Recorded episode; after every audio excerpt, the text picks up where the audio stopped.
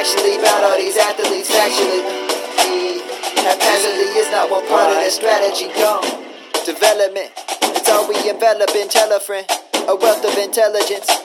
Unless you're selfishly embellishing all of the championships, basking it in, let's study in the conferences. Pac 12 and Big, 12 and the 10, SEC, ACC, win, win, win, win. It just kind of fades from there, that's good. Yeah, they said like a minute, so. Wait, there's more? Don't forget about the Mountain ah. West, the Mac that can flex. Sunbelt is next. Ivy League fresh, literally though. Thousands and thousands and thousands and thousands of players to test. I'm serious. They will talk about the most obscure players on this planet.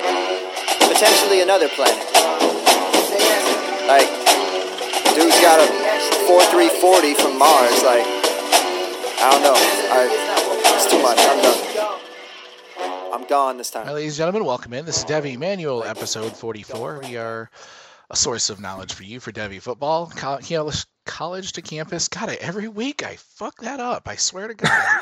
college, I say college to Canton or campus to Canton 650 times in the course of a week, and I get on this goddamn podcast and I can't fucking say it. Listen, Um, oh, uh, college to Canton was actually what the original one was called, so you can call it that, and it's fine. I was in the original one. It's good. It's cool. So, Either one. anyways, I will probably edit that out. I, I don't know. We're not against swearing, but I've never, I don't think I've ever swore seven times in the span of a minute on the podcast. um, so, anyways, so it's co- college campus. Yeah, yeah. Anyways, we talk about college football players. Damn it. All right. First up, I'm introduced by co-host Joseph Demore. How you doing, Joseph? I'm good, Dwight. How about you? As long as you don't need me to say campus to Canton anymore, we'll be good. With the release of the Devy Watch this week, I wanted to get another person from Devy Watch on here. I think last week we pretty much blew sunshine up Jason's ass for a whole hour. So this week we get to do it with Clayton. So this is Clayton Stefan. Stefan, God dang it, I even said it right before the show. Anyway, no, Clayton, good. how you doing, bud? I'm doing great, fellas. How are y'all tonight? Good. We're happy to be on here talking with you about this because it's uh I have I've been diving into it slowly. Um the the new additions are amazing with like the dominator ratings and all that stuff. It's it's fun to see that incorporated. So it, it's it's a really good addition. But in your um Twitter thing there it says you're an OG. So how long have you been with the Devy Watch? Yeah, OG, you know, original gangster. I just always like that phrase. Since uh, its origin, really, you know, back in the day, uh, LJ, Lawrence Cheney, he came to me. He uh, and Brad and Cody and Jason, I think, and Greg had all kind of come up with this uh, plan. But I think LJ and Brad were really two of the main, uh, you know, masterminds behind the whole thing. And he reached out to me and said, "Hey, we're going to be starting something big in a couple of months." Um, I want you on board. I'm just letting you know that for now. He kept it all secretive. It was great, but uh, we, um, you know, got I got filled in on the details and joined crew, and we made our first uh, Devi Watch back in 2016. Our first publication. The rest is history, man. I'm trying to think. I think 2018 or so is probably when I bought my first one. Maybe 17. So just get it every year. I, I love it. So just a good, you know, good source. It's like nice, like nice to have like a Bible almost is kind of what I.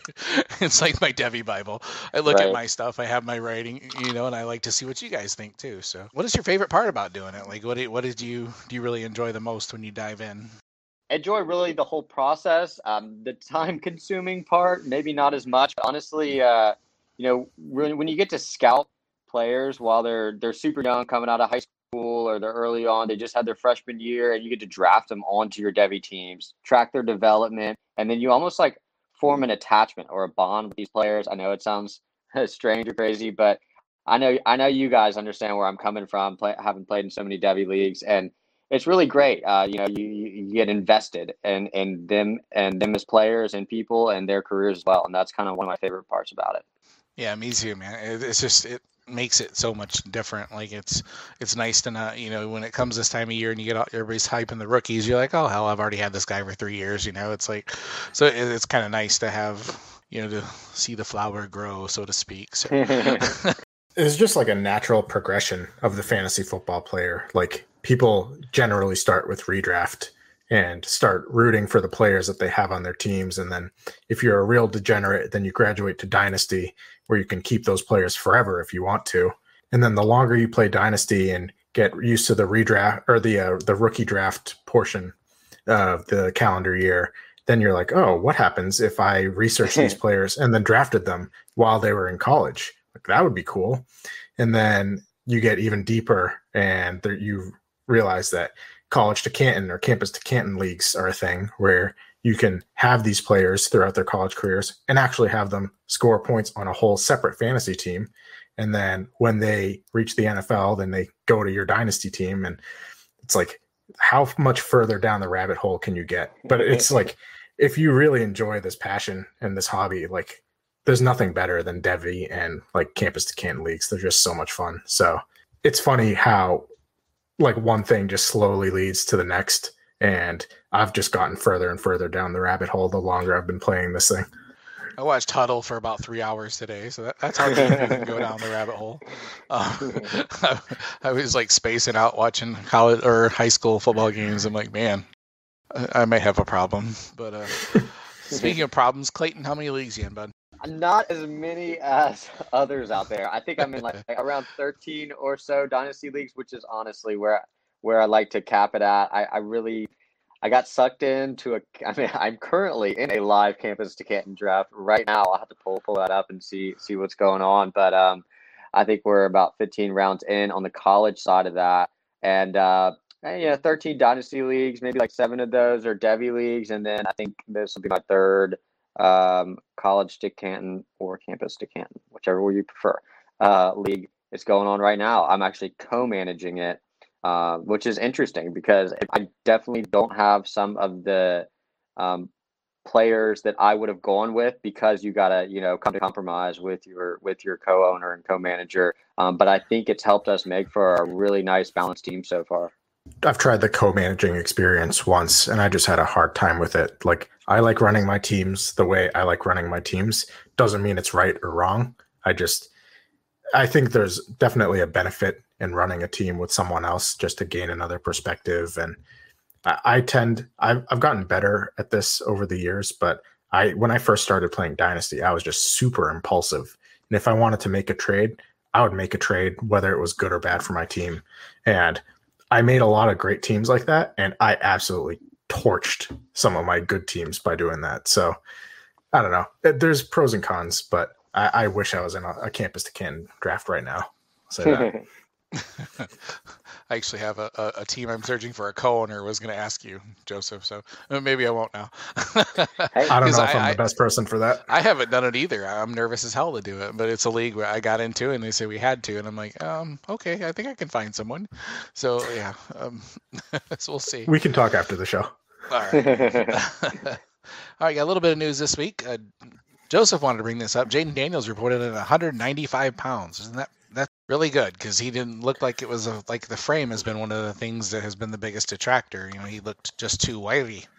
He looked too small. Like he wasn't going to be, you know, be able to hold up to the wear and tear of the NFL. So 195 is good news. Myself, am not a Jayden Daniels fan. I wasn't a. So I'll say this: I really like Jayden Daniels if you ignore what his body looks like.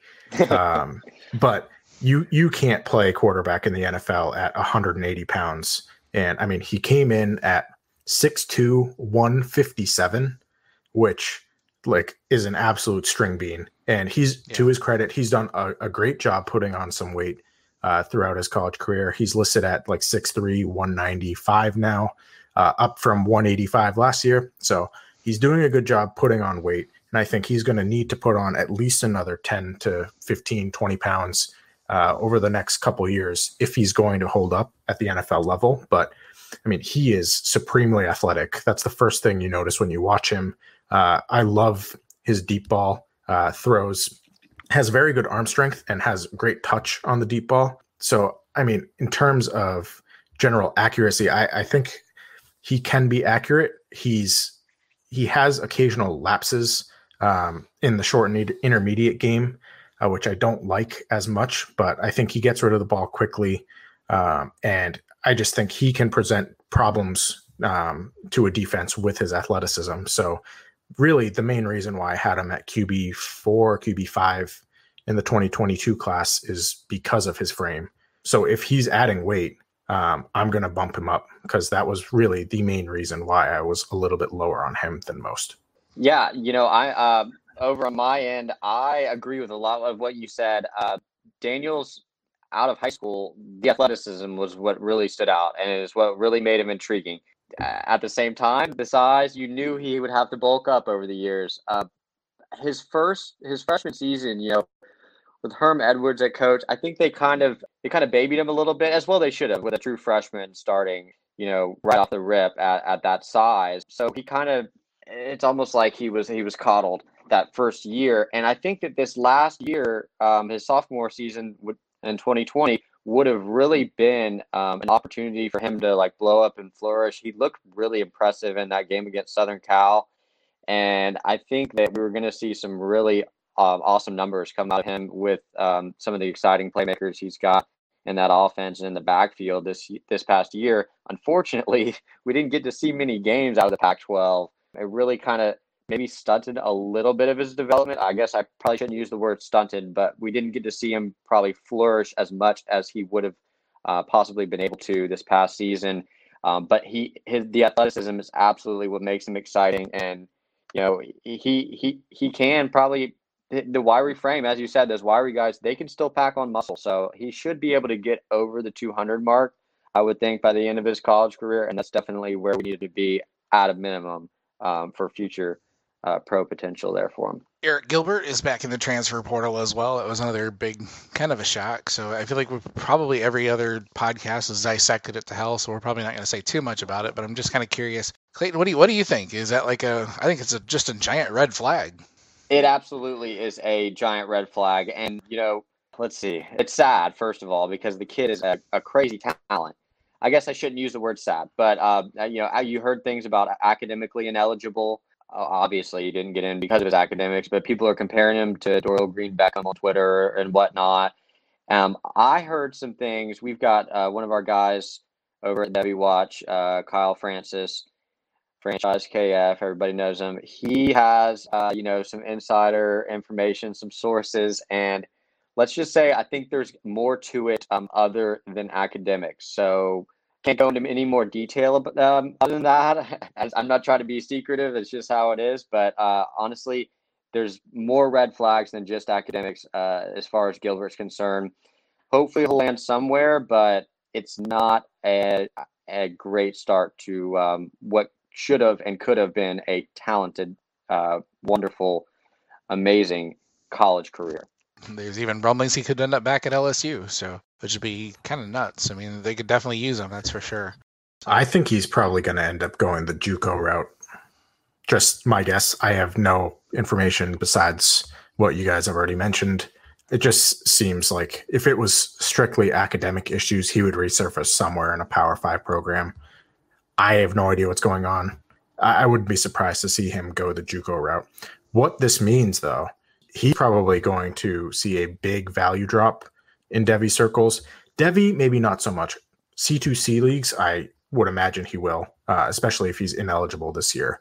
But he is, I mean, he was the top rated tight end in 24 7's recruiting history. He is supremely athletic and he's 6'6, 255 so I mean, this guy has the most upside I think I've ever seen at the tight end position in college.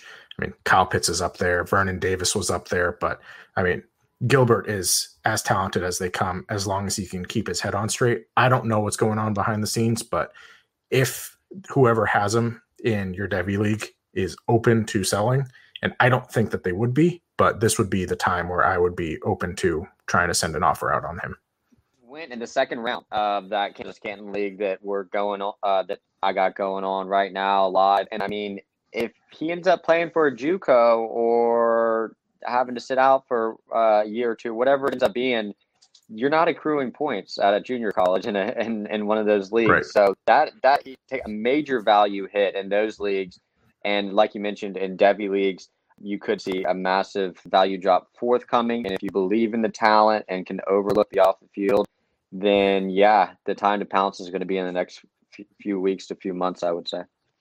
Was that draft before or after the news? It was before. It okay. was before that. uh, you know ac- academics and you know not going to be able to go to uh, Florida. So yeah, I'm curious how far he would have fallen That's yeah, it's interesting. It's funny because I actually we were thinking about targeting him, myself and my co-owner. He had mentioned him, and I was like, you know, I just don't know about it with the transfer. And this was before anything came out, and I just had this feeling. I was like, I want to see, and before investing that high value and that high uh, capital capital of a pick with a transfer, like I don't know. I just feel I, I sort of had a gut feeling about that, and sure enough, all this stuff comes out feel really relieved. We ended up uh, snagging one of the guys. I'm sure we'll end up um, talking about here and a little bit down the line, Kendall Milton out of Georgia. Well, let's get into the running backs a little bit. I know that's you mentioned pre-show. That's the position you kind of enjoy looking at the most. So let's get into them. If you want to start just running through a top, a few of the top 2022 guys or guys we want to, we should probably be paying a little bit more attention to. Uh, feel free to kind of take the running back position however you want to. But yeah, go for it. 2022, there's only one place to start, and that's Breece Hall. He was almost, um, you know, we kind of had a 1A and 1B kind of feel with Breece Hall and uh, Bijan Robinson. Um, ultimately, ended up going with Bijan as the clear number one, uh, but we were really close to having him almost as a 1A and 1B for the overall number one player in the Devy Watch 21 guide rankings. And so Hall is going to be, you know, clear and above. Everyone loves Breece. There's not much to to to not like about his game. I think I saw a, a Twitter picture come out the other day. Uh, it was somebody tweeted out Bijan who, and he, there was a picture of Breece, and man, he's looking yoked these days. He is huge. Uh, yeah. And from a production perspective and an analytical perspective, numbers wise, I mean, the stuff that he did last year, I don't and even the breakout his freshman year, I don't think there's going to be really any questions in that regard. Um, from a film perspective, people will nitpick on some things, but it's going to be hard not not to love him, and uh, he's easily going to be you know the top back of the 2022 class. Behind him, you got a couple a couple guys that um, you know have been gain, gaining steam. Isaiah Spiller, he was uh, drafted plenty of places last year, and he really impressed last year, I kind of had some questions about his freshman year production, a lot of that came versus, uh, we'll just call them not so good teams or programs. A lot of it came against some of the more garbage non conference competition. So I had some concerns. He completely dispelled those concerns this past season. Once they moved Ainias, Ainias Smith to receiver, they gave Spiller the full workload and he was dominant behind a dominant offensive line for A&M. Uh, but speaking of a couple guys, though, that you're going to probably be able to draft in Devy drafts this coming season, because in most, you know, three to five round Devy drafts, these guys probably, highly likely, were not taken yet. And they have a good chance to come out here in this 2022 class. Two guys, Kevin Harris and Kyren Williams, that we really like. And, and it's really, you know, we've got them at the three and four spots here in our uh, Devy rankings, and you know they're going to be guys that you can really, really take advantage of in your Devy drafts because they're available. That's not always the case. Kevin Harris out of South Carolina. I'm a South Carolina guy myself, and we love what we saw. Uh, uh, Dwight, you mentioned that that you liked what you saw out of Kevin Harris. Don't have him ranked far away from where we got him ranked, and we're wondering what other people are missing, right? Yeah, I have Kyren three and Kevin Harris four. I just think I feel like Kyren is a little more explosive, a little more. He has the big playability. Um, what I love about Kevin Harris, just his size, his patience was the most impressive thing I've caught me off guard about him.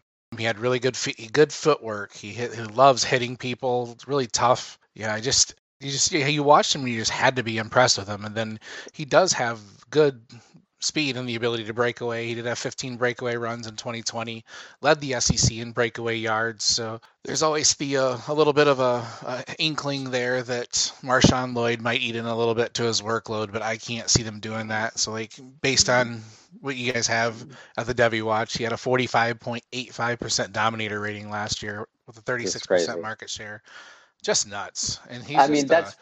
46% of his team's total offense that he accounted for for between rushing yards and receiving yards. Absolutely. I mean, that that is worth taking serious note of. And that's one of the reasons you you have to bump this guy up in your ranks right now.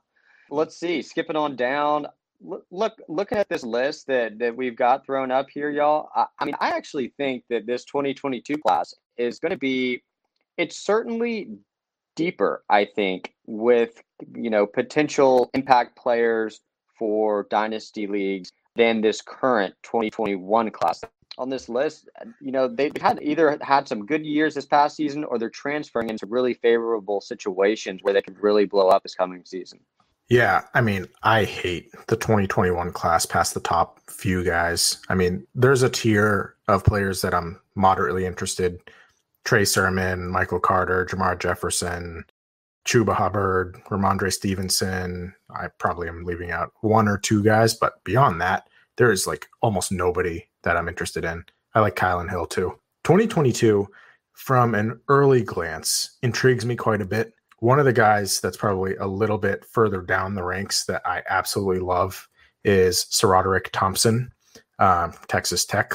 So he has feature back size already. I think he's six foot two ten, and he he plays like it. Like he's a ferocious runner, very strong. I think he's pretty agile, um, great balance, and he's fast. I'm not sure how natural of a runner he is.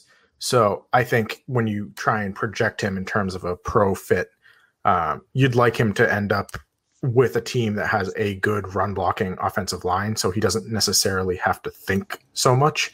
But I think uh, all of the athletic tools and the frame are there. Um, and he's a good pass catcher. He didn't really do a lot of his work downfield. It, it was mostly close to the line of scrimmage. I, I really like him. There are a couple very minor off-field things. I think it was like some sort of like street racing incident or something hmm. that he had um, that doesn't really concern me long term. But I don't know if there are other maturity things that could come into play. But Thompson is a player probably outside the top 10 in most people's rankings that I will probably be targeting if he has another strong season 2021. Listen, you're in good company there because, you know, the guy who has been on SaRodorick the longest, who has a tendency to get a lot of these hits right is is Kyle Francis. So uh, you know that that was one of his guys that he he vouched uh, in in Devy Watch 2020 that said, hey, we got to get this guy inside the top 100. I think we had him, and um, he he highlighted the pass catching ability. Even though a lot of it is short stuff, he's definitely an excellent receiver out of the backfield and has uh, you know that breakaway speed as well. Yeah, and there are some players even like a little higher up that I have questions about, but Jerrion Ealy, I think, is a top two to three talent in the class, but he's small. So I don't know if he's going to add the weight. If he doesn't, I will probably be off him a little bit. Uh, I view him pretty similarly to Kenny Gainwell this year, uh, where he's a supremely talented pass catcher that can run inside, but probably doesn't have the size to do it at on all three downs at the NFL level.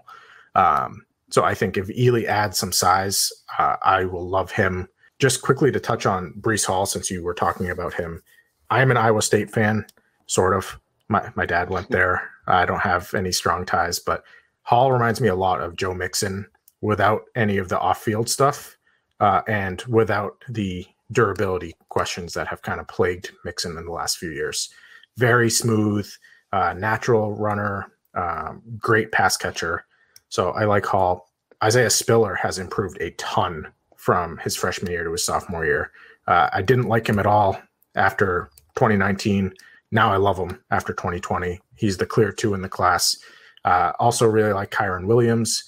Haven't watched a ton of Kevin Harris, but I mean, the class, like you were saying, Clay, um, does look to have some depth right now. Whereas when we were looking at it last year, the 2022 class looked gross. So I'm a little excited about some of these guys. Absolutely, Joseph. Absolutely. Uh, one more. Uh, uh, we could probably go all day, honestly, or all night on these guys. One more.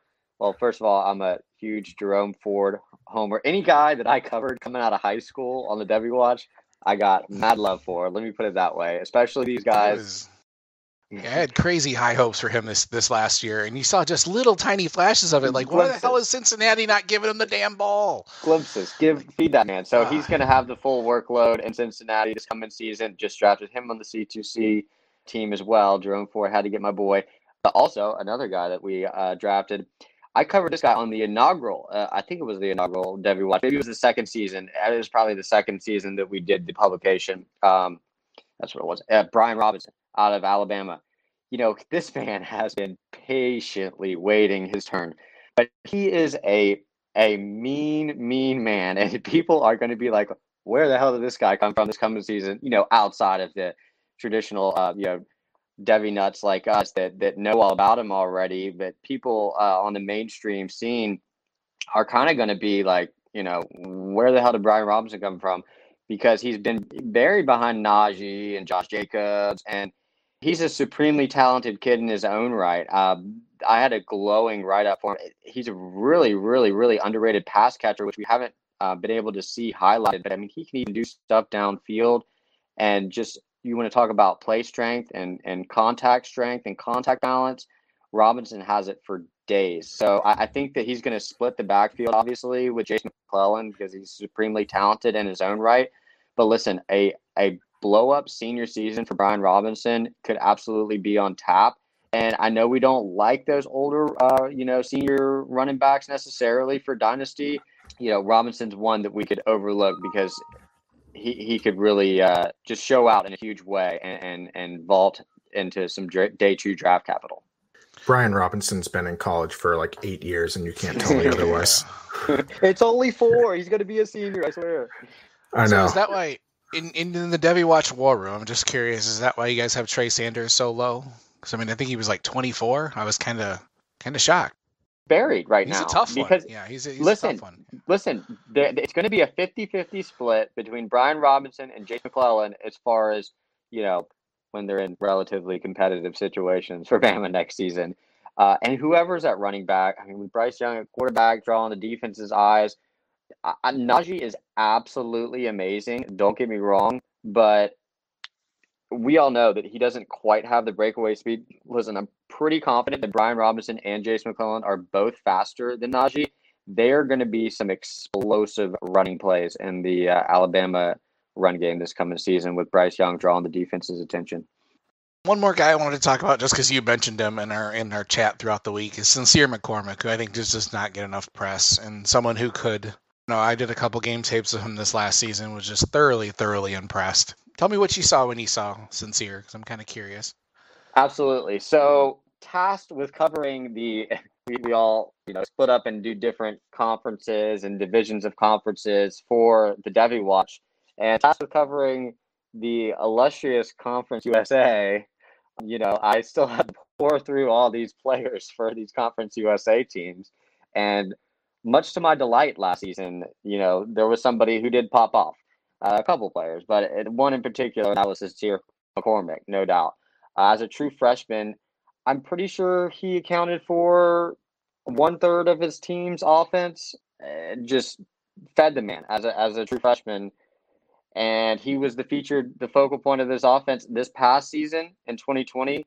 Uh, he was what second in the nation in rushing yards behind Breece Hall. Uh, he was right there, top three in basically every rushing category. Um, you know, one of the most productive runners in the entire country for UTSA. I did not mention. You know, he's Five nine, two hundred. He's got a very, very stocky build, low center of gravity for McCormick. Um, he'll be a rising junior this coming year. He uh, has excellent initial burst. That low center of gravity, like like I mentioned, gives him wonderful contact balance. Uh, you know, he can easily take hits and just uh, bounce off defenders and keep on moving. One of the things I really liked about McCormick when evaluating him last year and this year was his vision and patience behind the line of scrimmage. He can kind of uh, take his time to pick out the hole, and once he, I, I think, uh, almost like a knife, uh, you know, knifing through creases was a good way of of just uh, how I can describe his uh, running style. McCormick does not have elite breakaway speed. That's probably the biggest knock on his game, along with his, uh, you know, his frame kind of limits the the size that he can get to with only uh, only being five nine, you know, he's probably not going to be able to get up to the 215 pounds or 220 pounds that we'd like. Um, I kind of compared his play style a little bit to like a less flashy version of David Montgomery because he does have that good contact balance. As far as a small school aspect of McCormick's game, I compared him a little bit to um, James Robinson as far as being an uber productive back that the NFL will hopefully take notice of. I mentioned that with um, you know Robinson's breakout year this past season in the NFL, it may cause NFL evaluators to dive a little deeper into some of these small school guys that were uber productive, and that's really what you need to be to make to have a chance the NFL out of these small schools is that you have to be a mega producer, and so far McCormick has showed us that he can do that. So he's definitely got a chance to sneak in there with some day two draft capital. Uh, but it, you know, it's still the University of Texas at San Antonio where he's coming from. So you got to factor in, in in that bias that the NFL evaluators will probably have. And, and all in all, he may still end up being a day three pick. I, I, like I like your notes a lot. Those are the things I. He's just a guy you want to root for too. I like what I like the Roadrunner logo too. I, I love the Roadrunner. Roadrunner is great. listen, kinda... listen. By the W Watch, there is a the W Watch God because there is another UTSA player that I love that I covered. That's in that is uh, also in the guide. I haven't got that far yet. I'm I'm still digesting. so. All right. So we, we talked about how good this class is compared to the 2021. 2023 is right now it looks like probably the best class that I can remember in a, quite some time. Like it is incredibly good. I think there's like you get six or seven guys that could make legitimate chances to being like legitimate shot at being like RB ones. Like they're the 2023 guys are awesome. You guys have Bijan Robinson as the overall number one. I think that's a lot of places have him as the overall number one. But then you throw in guys like Jahmyr Gibbs, Tank Bigsby, Kendall Milton, who hasn't even really seen the field hardly yet. Jase McClellan, like you said, butcher this poor guy's name, DeaMonte Trayanum, I think is how you pronounce it. And then Zach Evans is was one of the most highly ranked. If he, I think he actually was the highest ranked running back in this class before all his weird flip flopping that he did and all that. And then you still got Marshawn Lloyd, Jalen Bur- Jalen Berger. I mean, it's this class just goes. It's got a lot of talent up there at the top. Joseph, who do you got as your top? Is it Bijan or? It's Bijan in a runaway. I I'm a huge Tank Bigsby fan. Also, really love Jahmyr Gibbs, but I think it's impossible to have anyone other than Bijan number one right now. I think the 2023 class is going to rival the 2017 running back class. I'll I'll just leave that there. I, I think it's you have five or six truly special talents, and then four or five guys below the top five or six that could also end up being really really talented runners. Um, there's just whatever style you prefer in a running back, like this class has it. You have your six foot, 225 pound bell cows that can catch the ball. You have your smaller guys with elite burst and athleticism. You have your bigger backs um, with good power, like Chip Trayanum. You got like a Darren Sproles clone in Deuce Vaughn. Like this class has everything. So I mean, the 2023 wide receivers are also like very intriguing to me. Um, I just think we just talked about how the 2022 class, um, the depth at running back might be better than the depth in the 2021 class, but wherever I can trade 2022 picks for 2023 picks, I'm doing it every single time. I'm pivoting a year out, even if I have to. Like usually when I trade a year further out, I'd like to get something on top. I would just flip them one for one right now because I'm stockpiling those picks wherever I can get them. Listen, I was doing the same thing for the 2020, 2020 class, which I loved. You mentioned 2017, which was amazing, but 2020 is one of my personal favorites because really that was one of the first ones where we got to cover the guys all the way through from where I started in the industry um, as far as you know, watching these guys out of high school and seeing them finally come and become day one and day two picks. And well, I guess they were all pretty much second rounders. 2023, like you mentioned, amazing. And I really think that you're going to want to load up on these picks in Dynasty the best way you can. I had this one draft, I was talking about 2020 class, where I think I had like four or five out of the first seven picks of the 2020 class in a dynasty league, and it was so great just being able to pluck. Yep. Jonathan Taylor. Yep. D'Andre Swift. Yeah, Cam Akers. Cam Akers, come on down. You know, take all these guys that you love, that you know are going to be studs. You, you could you could tell it. I mean, it, it is. You don't have to be a rocket scientist to know that, that this class has some special special talent, and you're going to want to stockpile these picks as well to just be able to reload your running back core in dynasty leagues. So get it done. Get get your 2023 guys. As far as specific guys, the only guy out of the uh, top end tier here that I covered on Devy Watch 21 was uh, Jahmyr Gibbs. Kind of mentioned ACC Coastal. There's not a lot of elite talent there outside of UNC and maybe a little bit uh, in Miami the past couple years, but Georgia Tech finally got one this year, and and boy did they ever. Uh, Gibbs was uh, a guy that Brad McDaniel covered out of high school last season for the Devy Watch, and I got the chance to dive in real deep this year and and watch him in several several several games. I think that he did not grade out that well as far as pass protection for PFF, but I actually was really impressed for a true freshman with Jahmyr Gibbs pass protection. And listen, listen, I only bring that up first and foremost because you're talking about like an 18, 19 year old kid. I guess he's like 18. He's, he's, really young. Um, who is already like the awareness that he showed to be able to, you know, keep his eyes up and, uh, you know, perceive oncoming pass rushers from different angles was really impressive to me as a true freshman. He is absolutely a guy that is going to play on every third down for the rest of his career in college and in the NFL. Some people are not going to be thrilled with the fact that they're going to continue to want to use Jordan Mason a little bit uh, because that's just what Georgia Tech's going to want to do, and they probably won't give Jahmyr Gibbs the full full workload next season. I would really love to see that. He'll definitely get his because uh, he he is he is a special special kind of kid. I could go into traits all day with Gibbs. He has all kinds of uh, you know acceleration. Smooth is the best word to describe his game because the build up speed and acceleration and the, everything he does is smooth. The way he catches passes, extremely nonchalant, and and it's like it, it's not in, he's not even trying. super smooth. He's kind of uh, you know a, like an Alvin Kamara plus in that way a little bit. I know that's high praise, but uh, he's going to be able to run between the tackles. Um, a lot better than uh, a Kamara can, but he also looks extremely comfortable as a pass catcher and I, mean, I think I threw in one of the games where I was watching. I was like, all right, I just got to throw this up. I think I threw a Twitter clip up on on my Twitter account where Gibbs just trucked over that. Um, I'm not going to be able to pronounce his name, but they were playing against Notre Dame, Georgia Tech, Notre Dame, and that linebacker safety hybrid that Notre Dame's got coming out in the draft this year. Owusu Koramoah.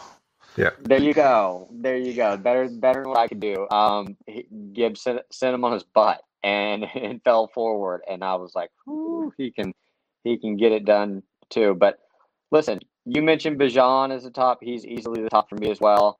Bigsby, I don't know how you know how you don't love what what Tank Bigsby did as a true freshman.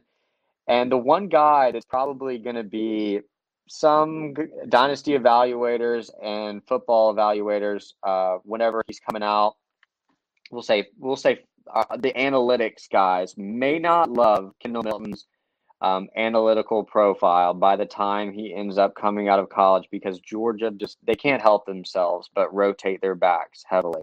They cannot help themselves, and they have so many of them in their defense that are extremely talented. So he's not going to have an early kind of breakout age. Uh, but you're going to talk about talent. Uh, he, he, I think he, you know, he's easily already the most talented running back in that backfield with a couple of other four, five star backs, basically. Um, so, so we really love him, and and we could go on and on for days. Um, you mentioned Trip him. I'll mention Zach Evans because Evans, uh, out of TCU, he was a five star guy that we kind of had rated really lowly because of some off the field question marks last year. He transferred or not transferred, but he like decommitted and committed multiple times. His his recruitment cycle was a mess. Um, coming out of high school, but you're talking about what most people have is like the number one or number two guy almost for for a long time in that recruiting class, um, coming out of high school. And so, one thing I wanted to mention about Evans, I think his freshman year would have been even more impressive, but he dealt with some COVID circumstances for TCU, and they really wanted to ease him back, ease him into action. Uh, so he really kind of only got a handful of carries here and there.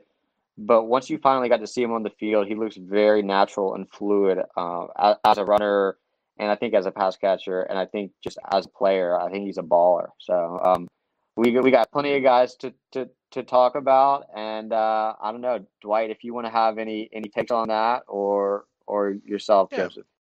Honestly, really curious what you think of the number three run, the number three recruited running back in the class was Demarkcus Bowman, who started out at Clemson and now he's in Florida, and he is he was a beast in high school. So I, I was I don't I still don't quite understand why the hell he left because it would be all his backfield this year, but it's a fair question. Uh, you know, Bowman, basically a five star guy, and he, uh, being a, a, Clemson grad and a huge Clemson fan, I was all about some Demarkcus Bowman because you could just picture him doing the same thing that Travis Etienne does.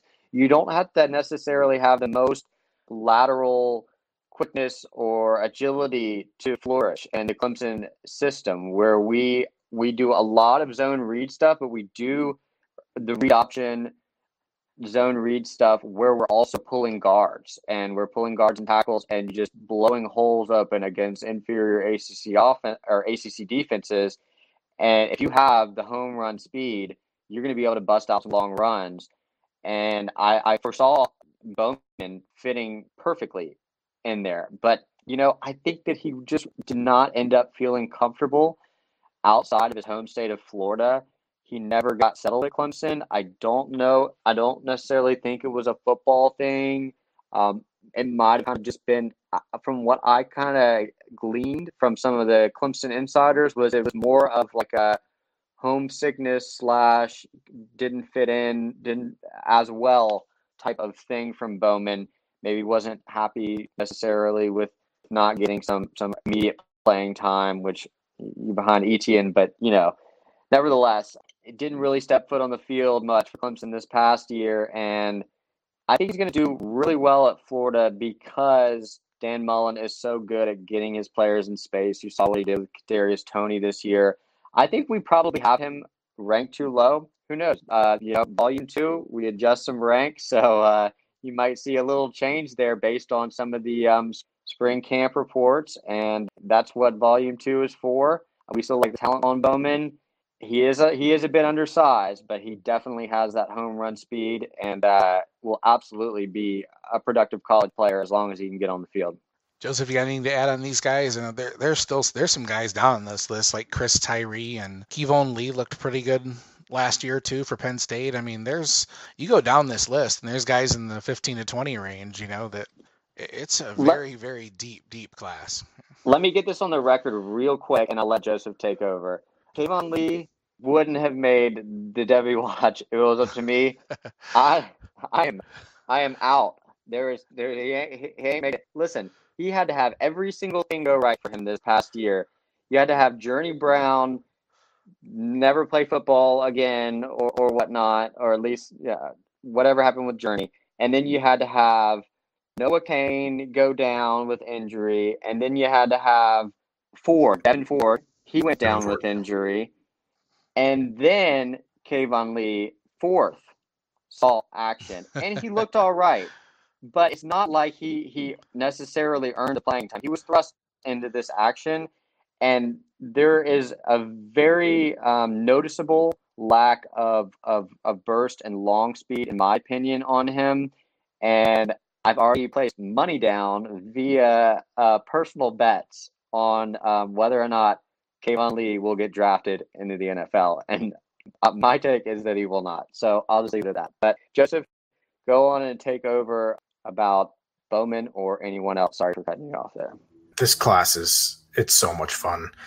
I really like Deuce Vaughn for what he is, but like that dude is absolutely tiny. so there are some guys that you guys have ranked a little bit behind him that I would probably put above him just because I shoot for upside. If I miss, I miss. Uh, I think uh, Vaughn will make the league for sure because there's always going to be a role for small pass catchers like him. Like personally, I would have Bowman ranked a little bit higher just because of perceived upside. I mean, he's also undersized, but he's not so small that I don't know. Deuce Vaughn is like Tarik Cohen small. Right. I, I So- feel the same way about uh, Chris Tyree as well. Like he, he's undersized, but Right. he's not like Deuce Vaughn small. Yeah. And So he should probably be bumped up higher, in my opinion. Yeah. So Clay, I mean, you did a you did a great job talking through some of the top guys in this class. So to touch on a few guys a little further down, I don't have a ton of notes on Frank Gore Jr., but I pray that Frank Gore Sr. kicks around for like two to three more years just so they can play in the league at the same time. Like at the running back position, that that would be awesome. No, I, I don't think it's going to happen, but I mean, he keeps getting jobs and he keeps running for like three and a half yards per carry. So who knows? Um, Listen, as long as Adam Gase is coaching, there could be as I know he's not right now, but maybe, maybe in three years he'll bring Frank Gore out of retirement if Gase gets Honestly. another job. Se- Senior just says, "Now I can finally retire. My son is here. There must always be a Frank Gore in the NFL." So, but the guy I actually really want to talk about is um, Devon Achane. Hope I'm saying that right. I've said his name four or five times, and every time I've pronounced it differently. To watch what he did in the bowl game, I mean, that really opened my eyes. And Texas A&M has a loaded backfield all of a sudden. Like Isaiah Spiller is the clear lead dog, bringing in four or five star freshman LJ Johnson, who I actually don't really like. He's rated that high for a reason. think Right. Johnson ran a verified 442 out of high school. And when I watch him, he looks like a 4-7 guy. But he is playing in one of the highest conferences of football in the state of Texas, I believe. And I'm sure he's playing against better competition than 95% of the other high school players out there. But for Achane to be probably the number two in the A&M backfield this year, it just really excites me. Um, I mean, everyone saw the highlight run that he had in their bowl game where he showed outstanding contact balance and then tremendous burst to reaccelerate up to top speed again. Uh, I mean, it reminded me of that highlight we saw from Travis Etienne as a freshman, where he like bounced off a guy on the sideline and then like instantly accelerated to full speed and just blew by all the defenders in pursuit. I mean, Achane is smaller than Etienne at this point. Achane's uh, 5'9, 185, but um, he's fast, he's explosive, he has good contact balance. I think his agility is terrific. And he was a four star prospect. So he's a guy I like a lot uh, that I could see slowly rising. I don't think he's going to get much of an opportunity this year with Spiller dominating touches, but 2022 and beyond, I think he'll be. I think he profiles as a very solid committee member in the NFL with upside for more. And there's value in those guys. We saw plenty this year with COVID and recurring injuries. Like there were guys that hadn't played in the league in years that were resurfacing, like Alex Collins, completely different type of back, but shows that depth matters at the running back position. And for a guy as talented and as as athletic as he is, he's someone that I think um, will be on people's radars coming up. Well, let, let me touch on that um, real quick uh, al- al- along the lines of a chain. A chain. We're, we're not going to know how to say his name. Whatever. Devin Devin Ash- uh, Devin Ashane, we'll call him. Um, He's not listening to this. It's fine. That's right. Uh, so you mentioned five nine one eighty five, and that is one of the reasons why he's so much lower down our list is because of the size. But listen, it's not as big of a deal to me uh, because of a lot of the things you highlighted with his um, like elite breakaway speed that he showed in that bowl game, and they do have a loaded backfield today, and then there's no doubt. Uh, but I thought when I watched him make that run and watch that game, I thought he looked bigger. And I, I mean, Yeah. 185, i- i- he probably is, you know, all of 185 because it says he's only five nine. but he looked like his his lower body uh, size and strength. That's where all the muscle is, and I think it can even get bigger. So sometimes, listen, one of the reasons I'll put it this way: Kyle uh, Kyle wrote up he he is a, a, sizist uh, as well as an ageist, I believe, but uh, he's definitely a sizist, if nothing else. And one of the reasons he absolutely hates on, you know, he's like, if you if you're not if you're not above 200 pounds, get the fuck out. That's his opinion on running back prospects. And um, so for so he covered the SEC West. So he covered Devin Achane. And so I'm, sure that's one of the reasons he has a big knock against him. Kyle also covered um, Notre Dame. And I had to tell him that just because Kyren Williams is listed at this weight does not mean that Kyren Williams is this weight. Kyren Williams was listed, I believe, sub 200. I was like, boy, did you watch Ky- Kyren Williams last year? That man is not sub 200. Sure enough, I did a Twitter search. Kyren Williams said he weighed in, I don't know, it was like 208 to 213 at the time or something. I'm like, he is not like 195 that he's listed at or whatever anymore. Just because they didn't update his weight like you can see guys on tape sometimes and you can tell they're bigger than what their listed weight is. And I think that Achane can be one of those guys that is going to be possibly bigger than what his listed weight is. And so I, I, I agree with a lot of what you said. Um, and I think that it's going to be uh, a fun team to watch in A&M, especially with uh, some of the talent they got with, I know y'all mentioned uh, Demond Demas uh, on the last podcast with Jason as well. And um, I, I, love Haynes King and some of the things that he could do with his versatility at the quarterback position. So A and M's going to be uh, they're going to they're going to put up points and they're going to be a fun team to watch and competitive in the SEC West. Boy, the SEC West is much, much excuse me must watch television with Lane Kiffin and uh, your boy at, at Mississippi State. Help me out here, Mike Leach. Mike that Leach. yeah, that it's just it, it, there's going to be shootouts galore because their teams they don't really play defense either. So uh, you're going to have these A and M's, LSU's putting up buku points along with, of course, Bama and whatnot against these, um, you know, the Ole Misses and the Mississippi States of the world.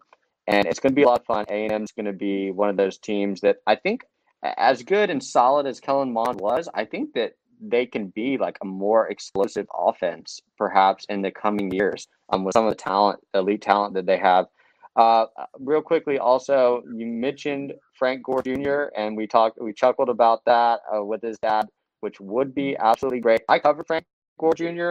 this past season uh, for Devy Watch 21, and I was not a Frank Gore Jr. fan coming out of um, no high school. And we mentioned these small backs, and he is as small as it comes. He is even smaller than Devin Achane. He is listed at 5'8, 165. And unlike Achane, I think that Frank Gore Jr. might actually be 5'8, 165. He might actually be closer to the 170, 175 range. But I came away much more impressed after watching several of his freshman games, like the full games. He has all the nuance that you would expect out of a Gore uh, you know, the the the vision, the contact balance, the strength through contact, the fluid elusiveness. You know, not quick start stop lateral agility, but just the ability to to subtly, you know, dip your hips and and evade defenders. You know, have them only get arms on you or just bounce off contact. And I was really, really impressed with with what he was able to put on tape he's going to have some massive games over the next coming seasons against some of the Conference USA competition that they that they'll face there at Southern Miss. And he's he, he got a good run this past year. You know, uh, 700 plus uh, rushing yards. Uh, he had a 21% of the uh, of the market share of the team offense, but I think that uh, Frank Gore Jr. is absolutely going to be a guy that you're going to want to look at in college football fantasy leagues as well as campus to Canton leagues, even if he doesn't necessarily have a, the brightest NFL future because of, you know, he learned everything he's got from his dad, and it, he, the the the nuance and and and knowledge that he plays the game with it, some of that sublime ability that, that not every running back has. And so I came away really impressed, and he had a really great run run grade from PFF as well. He was, I think, 18th out of 166 qualifiers at the running back position um, in run grade in, in the entire country, which just says something, even at that small of a size, of how uh, kind of effective and efficient he was still able to be. So don't let the size completely knock you off of Frank Gore Jr. in campus to Canton leagues. If he's able to bulk up, he could potentially be a Devy asset worth rostering in in Devy leagues. And I know I ranted about him enough. So uh, Dwight, let's go back to you and um, see what else we've got on top tonight. Joseph, you had you had unmuted. Did you anything you wanted to add or? I mean, so we talked about it a bit last week with uh, Marvin Harrison Jr. There is absolutely something to these guys playing the same position as their parents and learning some of the ins and outs of technique, nuance, all kinds of stuff. Like Marvin Harrison Jr., we talked about how he's not the most athletic guy, but has the technique down already. And it matters at a school like Ohio State where he's not going to see the field, that he already knows how to play the position and understand uh, all kinds of stuff that uh, more athletic guy with less refinement probably might not. And at a school where you're buried, that matters. Frank Gore Jr., I mean, he's tiny, like you mentioned, but I mean, he's a very impressive pure runner. So he needs to add a lot of weight to really make it. But um, he's a he's a great back. And I mean, you were talking about Achane's size. First of all, Kyren Williams is every bit of 210. Like that dude is rocked up. He's most certainly added weight since whenever he weighed in last spring, uh, for sure. Like, not a doubt in my mind. But Achane, like, as someone who personally is like all legs, I can mm. confirm that it is very possible to add 30 pounds of weight, whether it's good weight or bad weight. You can do it. So, I mean, I, I think he could definitely get to 200 plus I don't know how. I'm hoping he would be able to maintain his burst at that weight, but I certainly think he can get there. There are other guys that I just I don't think are capable of putting on that sort of size. I don't think he's one of them though. I think he could. Uh, but yeah, I mean, there are so many guys in this class that are fun. Don Chaney Jr., Jalen Knighton, um, Blake Corum, even like I players that go to Michigan go there to die but Corum, I really like. Speaking of all these legacies, you've you've got EJ Smith in there too. Uh, we were talking about Franco Jr. and and Marvin Harrison Jr. and you got Emmett Jr. in there at Stanford. Austin Jones obviously took the reins this this past season, and he probably will likely still have it. But you know, you already know that that, that EJ is going to have some of that nuance, and he should be able to at least hit the field and and and get some production in this this coming year. And um, we'll we'll see what he can do. His pass catching looked honestly really impressive and maybe even a little bit better than than than dad in that department. Obviously, probably doesn't have as good of other traits, but um, he's somebody that I still have high hopes for too. I thought Smith was going to go in and start from day one. Austin Jones really surprised me this year. Um, I'm actually a pretty big fan of him. But some guys we haven't even touched on: Jalen Berger, uh, Seth McGowan, like you could go 15 players deep in this class. And I know they just had their freshman years. There's plenty of time for the shine to kind of wear off on these guys. But uh, if I were drafting in a Devy draft right now, I tend to take the guys that are going to produce sooner at the NFL level, assuming it's not a campus to Canton league. I would want the production sooner. But this year, I am taking the 2023 guys over the 2022 guys all day.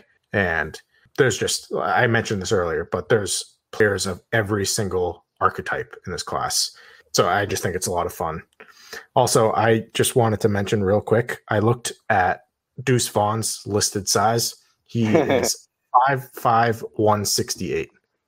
So he is tiny. Good stuff. That's good stuff. But he, almost, he is an awesome player that's almost like a, a good note to wrap up on. yep. All right, Clay, tell everybody what you're doing now the Devy Watch has dropped. Do you just sit back and chill for a couple months, or?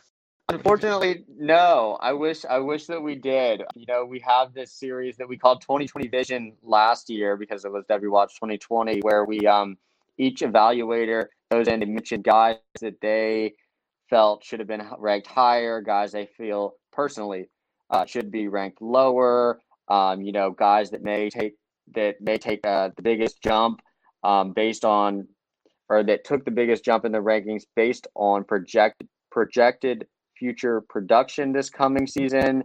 Guys that took the biggest knock from the previous year, all kinds of fun little um, detailed questions to get inside the minds of all of us over here at the Devy Watch. Kyle has already um, released his. It was, it's a uh, Watch XX1 is what we're calling it instead of like uh, you know for 21, but instead of like 2020 Vision this year, it's XX1, kind of like the Super Bowl, uh, you know, Roman numerals. But um, we'll each be releasing those parts of the series and there's going to be a couple other articles coming out on the site as well but devywatch.com or at devywatch is where you'll find all of that good stuff and uh, as well as where you i'm sure you'll be able to find us through those outlets as, as well the whole crew of guys. So i i, I appreciate it and um, listen, this was a great, great, a great chat we had, fellas. Uh, the running backs are, you know, say what you want about the receivers, but the running backs are are, are where it's at in, in my book. Right. And what's your Twitter handle? I'm at DW underscore Clayton. That's right. All right. Yeah. So I followed you for a while. I just couldn't remember what it was offhand. So thank you, Joseph. We get to this part every week, and I talk about how I have nothing to plug. I still have nothing to plug. So stay tuned. But you can find me on Twitter at jnamore24. I am trying to make a conscious effort to be more active on there.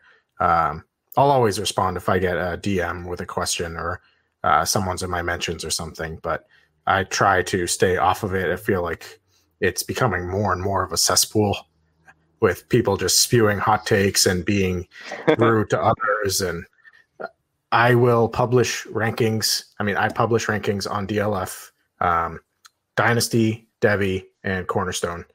Um, and all my written work can be found there whenever I ever do it again. You can find me on Twitter at FF People's Champ. Uh, my work is over at the Nerds. I just uh, working on a lot of pro rookie profiles for 2021. Then hopefully we can dive back into more Devy stuff, which is what I love to do, and the Devy cut up, the game cut ups and stuff like that. That's that's that's my wheelhouse. That's what I love doing. So you can find this podcast at Devy Manual on Twitter, and we will talk to you guys next week.